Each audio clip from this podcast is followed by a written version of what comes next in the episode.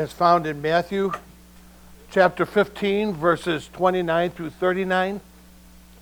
Um, as we were meeting with staff uh, last week, I was sort of sharing, I go, you know, this really isn't a Christmas message.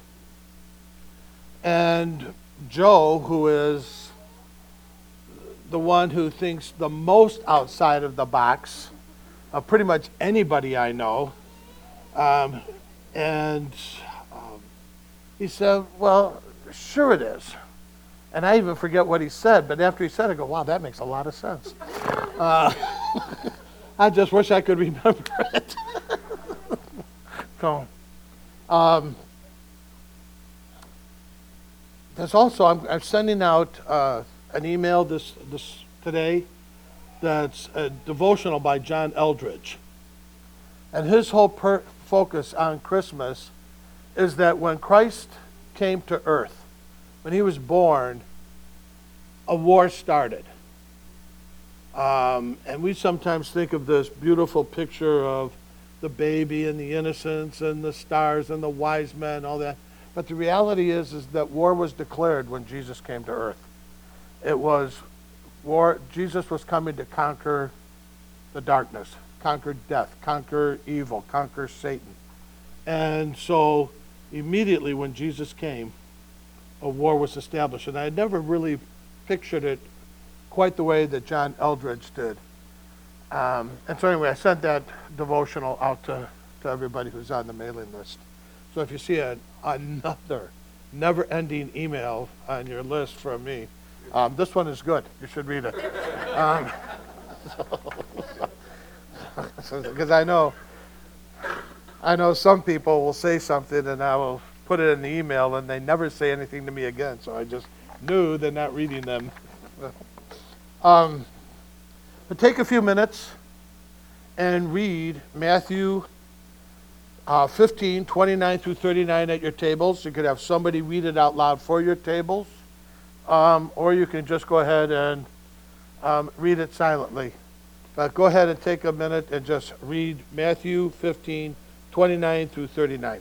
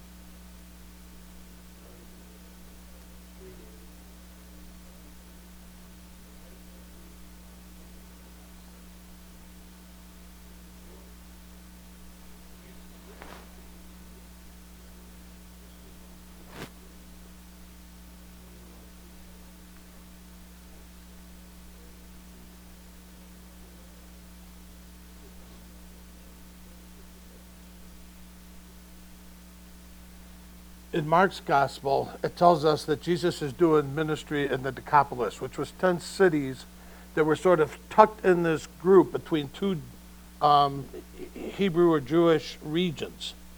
And yet these were Gentile cities. And because of that, more than likely, the people in these cities, they're small cities, um, had heard all these things about Jesus, but he had been spending his time in Galilee. And last week we saw that he left there, went to Tyre and Sidon, and healed uh, a Canaanite woman's daughter who was demon possessed. And because of that, he and she called him Lord, Son, Son of David, and the Messiah. And because of that, we see him saying to her, as well as he said to the centurion, you know, ye of great faith. And he had never said that to any of his own disciples. He, he made that statement to two Gentiles. And so now he's going on further. and not only did he then speak to this one per- woman, uh, Canaanite woman, but now he's going and he's going to this area that's all Gentiles. Um, and because of that, the whole reality of the story is that Christ shows no preference, that his love is equal among all people. If he was going to heal a Jew, he was going to heal a Gentile. If he was going to feed the Jewish people, he was going to feed the Gentile people. He was he loved everybody. And this is sort of the proof of that in the beginning of that, um, of, in all of this. At the same time, what we begin to see in Mark 5, uh, Matthew 15, 16, and 17 is that people begin to reject Jesus. And what I mean by that, they call him a great prophet, they call him a great teacher, they call him all kinds of things, but they don't call him the Messiah. And because they don't call him the Messiah, because they don't look to him for salvation, that's rejection of Christ. And so you just see that continue to grow in Matthew 15, 16, and 17. And so that's sort of this turning point. Um, so Jesus sits down on this mountainside, which is sort of a typical thing for, for a teacher to do. He'd sit, the people would be standing around, and he would start teaching. Um, and so the multiple, multitudes came. And, and you got to try to imagine this picture because you have this multitude of people, 4,000 people, and they are bringing Jesus's, to bring into Jesus all the lame, all the blind, all the mutilated, the crippled, uh, and many others. And then some, if you look back at some of the texts or some of the translations, and it will talk about people who were actually, you know, mutilated, and the commentators would say, you know, these were people that were not only mutilated, some of them were missing limbs. Uh, they were missing par- body parts, and they're bringing these people to Jesus to be healed. And we sometimes think, because, you know, and we see it all the time on TV, somebody comes up and we have this healing ministry, and this person's got a back pain, and now they're healed. And we have this person who's got, you know, an earache, and now it's healed. We're talking about people who never saw. We're talking about people who are mutilated. We're talking about people who, you know, were truly, truly miraculous healings by Jesus. And it's, a, it's chaotic because they're taking these people, and the Greek sort of gives you the impression that they're flinging these people at the feet of Jesus. They're not just sort of standing nice in line and, you know, bring the next one, and then we'll, you know, we'll have a couple of ushers there, and then you know, after they get healed, we'll usher them back into the back room and give them some orange juice. You know, what, but this is this massive humanity that is hungering, hungering for healing, hungering for hope. And they're just hoping that they can get people in there to see Jesus, family members themselves, that Jesus would heal them. This is going on for three days and he's healing them. This isn't like, you know, you know, the game's going to start shortly. We, we need to get going. This is three full days. At nighttime, they sleep there. Next morning, they wake up, and this process is going on. People who had never spoken were speaking. People who had never seen were seen. People who had never walked were walking. Limbs were restored. And in verse 31, the multitude marveled. They are left with wonder and astonishment as they're seeing miracle after miracle, but not just miracle after miracle. They're seeing teachings followed by miracles. They're seeing love and compassion that is like they've never seen before, that somebody actually cares about what's going on in their life that somebody actually cares. Their pagan gods didn't, the Pharisees didn't. But now you have Jesus who's coming in to truly care. And their wonder was greater than the wonder of the Jews. And their, their wonder was greater probably than the wonder of Christians today. And the reason why their wonder was greater than the wonder of the Jews is that the Jews couldn't comprehend if it didn't fit into their ceremonial law. I know, I know he just healed that person, but they, they didn't wash their hands first. So was that really a miracle? And how many times we do the same type of thing? God tell you know somebody shares about a miraculous intervention from God or a person's life being transformed by God, and the skepticism or the cynicism of many people say, well, yeah, but it- didn't happen in the Presbyterian church, so it must not be real. Or it didn't, it didn't fit my tradition, or it didn't fit my expectation, so now I just question whether or not it's really, you know, really God. And that's exactly what the Jews were doing. And the Gentiles were saying, Whoa, we've never seen anything like this. This is truly miraculous. And they sat there in awe and wonder. Um, and then there's a big difference between the feeding of the 5,000 and the feeding of the 4,000. And sometimes people get those two confused. The feeding of the 5,000 was primarily to Jews. And the feeding of the 4,000 was primarily to Gentiles. And because it was primarily to Gentiles, after, remember what, after just a day of Jesus teaching, what did the disciples do? They go to Jesus and say, hey, these people are hungry. You know, what are we going to do? After three days, and the Gentiles were out there, the disciples never say a word.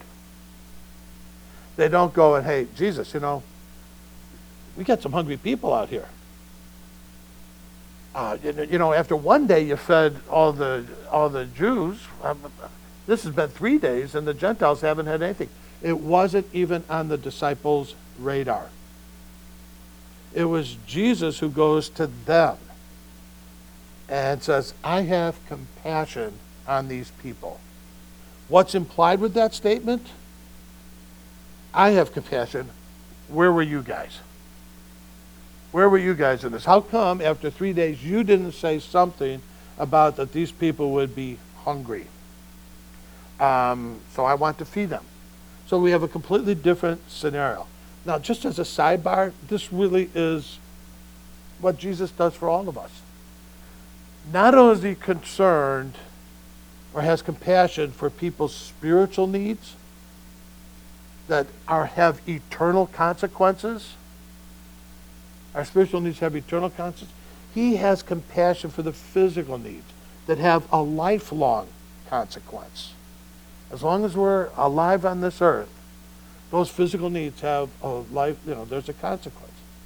But he also is concerned and has compassion on our daily needs. And sometimes I think, again, that's where Christians sort of miss it.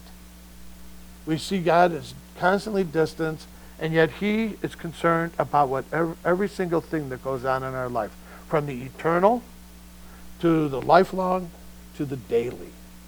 He's concerned about what goes on. and at the end of verse 32, he says, And I am unwilling to send them away hungry, lest they faint on the way. So they haven't eaten for three days and he knows that this ministry is starting to wind down. And so he doesn't want them to all go home and then just see them dropping on the way. I just spent all this time healing them, and now they're, you know, uh, on the way home. So let's feed them. Now it's interesting to note um, when you take a look at it. After each one of these big ministries, the Galilean ministry, this this this healing on the mountain, um, every one of those ends with a meal. Every one's with it. And then even when he ends his ministry with the disciples, how does he end it? With a meal. He's constantly feeding his people, spiritually and physically. And sometimes we just lose sight of the simple things that God wants to do in our lives. Um, and again, the disciples. Where are we to get enough bread to such a desolate place to feed so great a crowd? Now, I read a lot, and everybody sort of focused on once again the unbelief of the disciples. Jesus just did this five years, five, you know, fed five thousand, and now the disciples are asking him again, "Where are we going to get the food?" Come on, did you forget? And I don't see it that way. I don't think the emphasis here is just on their unbelief, um, but a recognition, once again, on their lack of resources. You know, if, if you're depending on us to do this, Jesus, we can't. We can't. We're, we're going to need you again. They knew Jesus could do it. They hadn't forgotten. They also knew their own areas of inadequacy. Because if you had just seen Jesus feed 5,000, you might be reminded, you know what? Once again, Jesus, here we go again, but it's not going to be, you got to do it. You got to, because I'm not adequate. I don't have the resources in myself to do the things that you're asking me to do. And so they call that. Now, this is total speculation. Total speculation. Okay? So this isn't from the scripture. This is from my imagination. So don't quote it. A warning. um, I, when I came up with this, I almost felt like Joe. Um, Views expressed by Andy Morgan do not represent.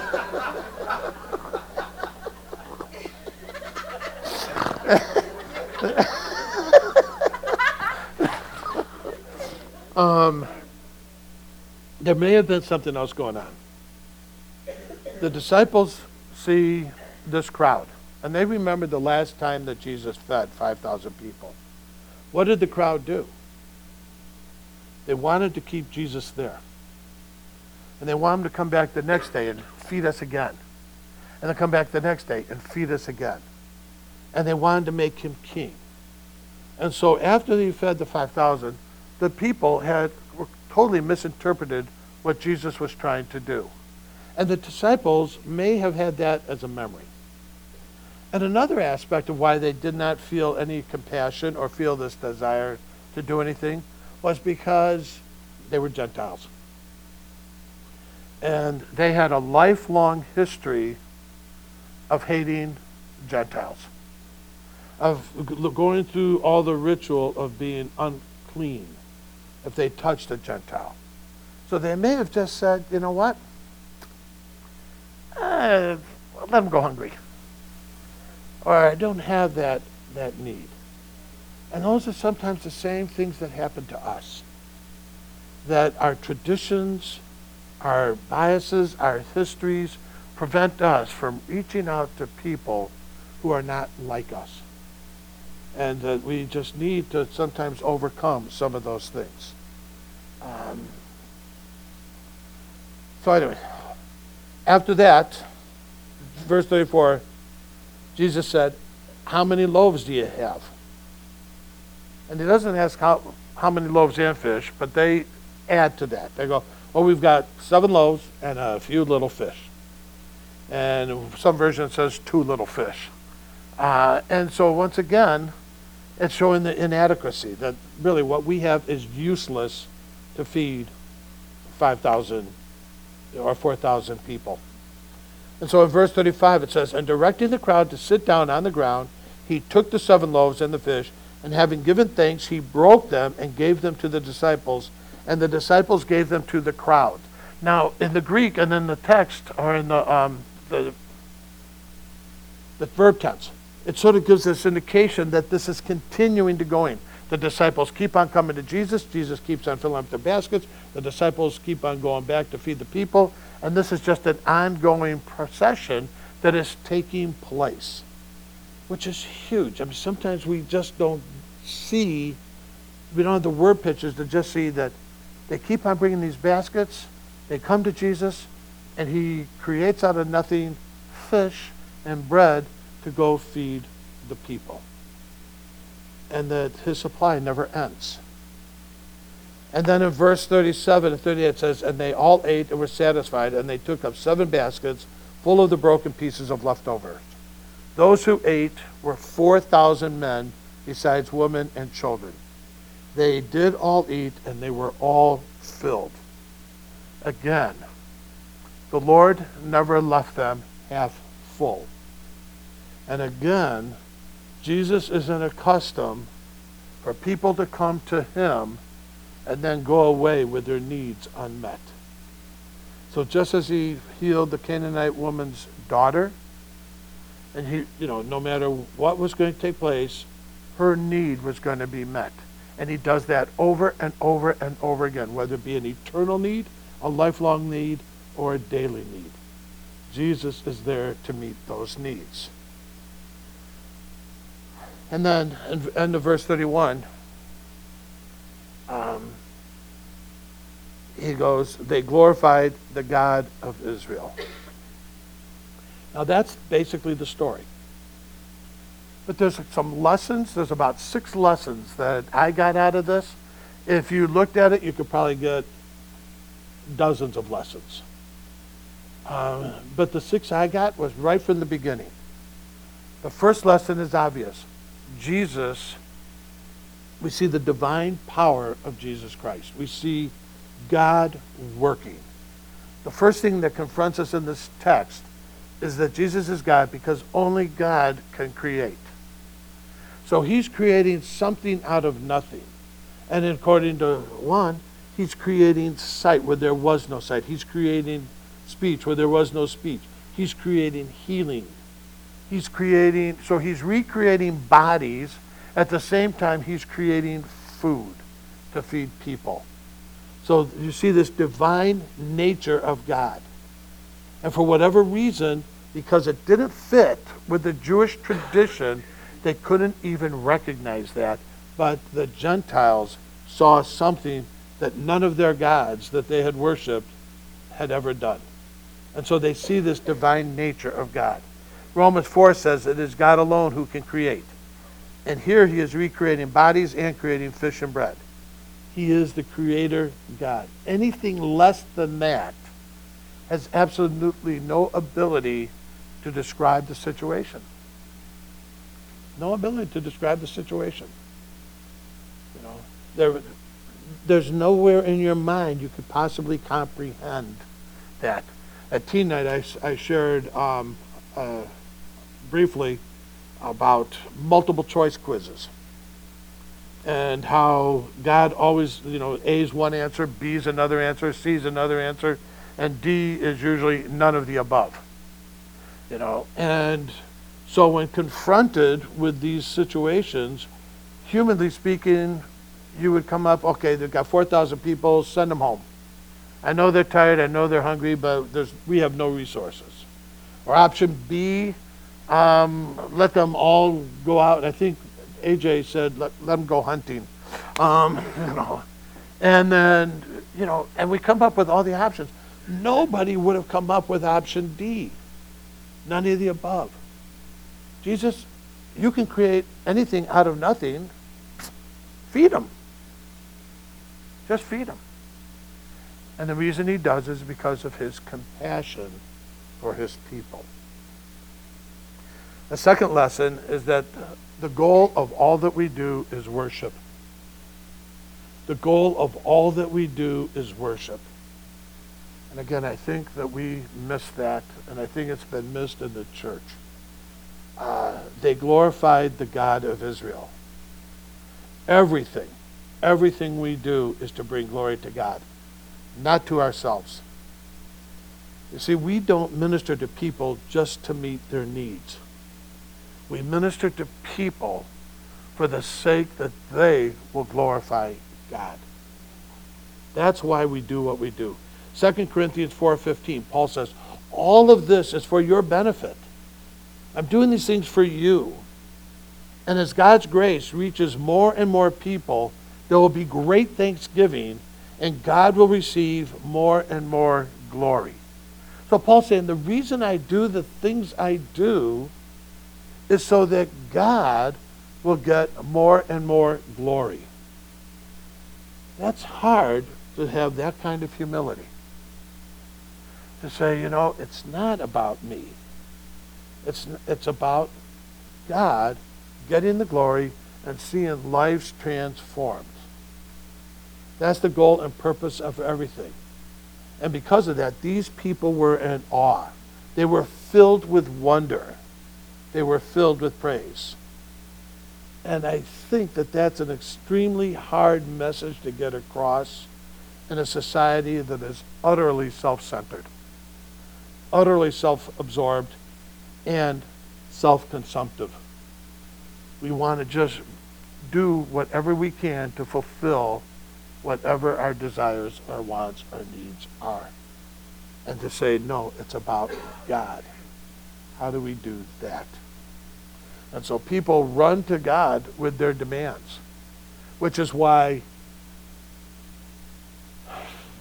certain messages that focus on what's in it for me have a great following. And others that may say, what does it mean to be a true disciple of Christ? Not so much.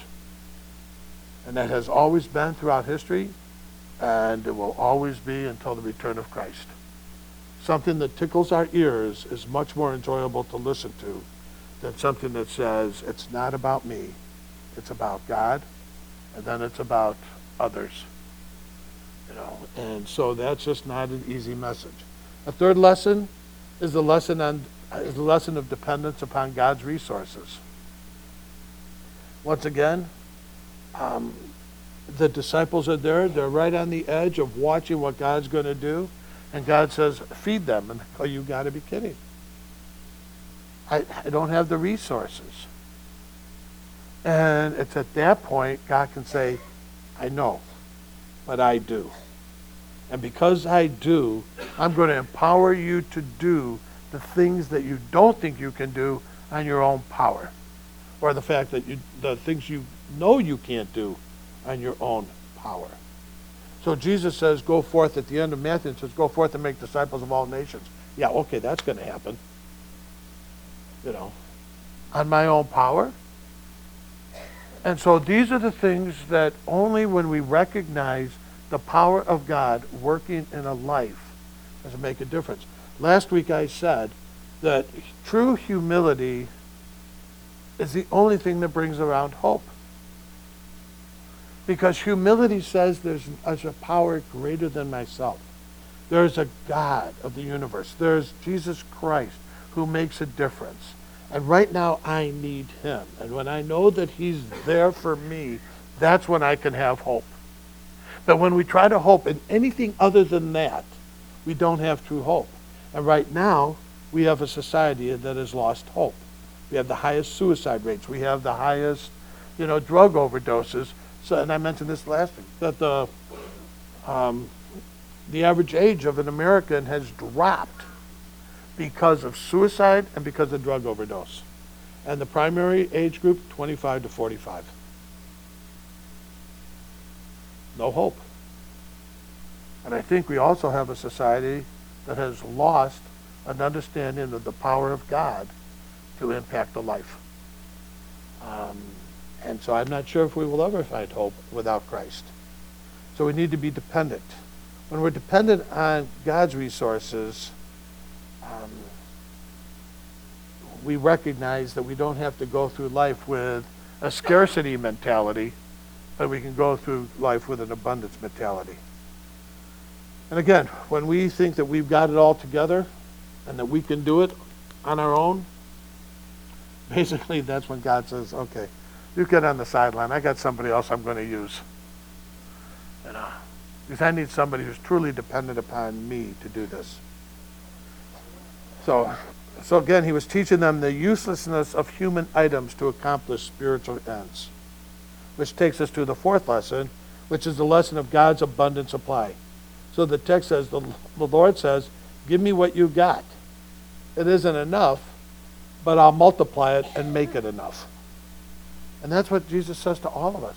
Give me you. Just give me you. And it may not be enough, but I will multiply whatever you have and make it enough. And then everyone is filled. And in all of that, it never stops. And I've known people who think, I've had these many blessings and I got to hold on to them because I'm only going to get so many because God's limited in the amount of blessings that He's able to give. So I'm just going to hold on to these gifts myself. And we're like, you know, three year olds. You know, mine, mine, mine. And we're not going to share it with anybody. And God says, okay, well, you can hold on to that little thing, but over here I'm going to be just continuing to recreate and create blessings and blessings and opportunities and opportunities for people who aren't hoarding, but instead giving. Giving their love, giving their stewardship of everything that God has given them. and sharing it. And that really is the lesson of stewardship, um, which leads to the fifth lesson. And that's the usefulness of serving Christ. See, not only are we to be stewards of our finances, not but we're also supposed to be stewards of the things that God has given us. Um, and here he goes disciples, go feed them. And once again, the disciples are called in to be waiters, serving people, and he really didn't need to do that. He could have just as easily said, okay, we're just going to start dropping loaves of bread from the sky, and it's going to feed the people. He did that with manna. I mean, he could easily do it with bread and fish. He did it with the quail. He could do it with the bread and the fish. But instead, he calls the disciples and says, Now you go out and serve. Really? We got to feed 4,000? We just got through feeding 5,000. And now you're bringing us back into service?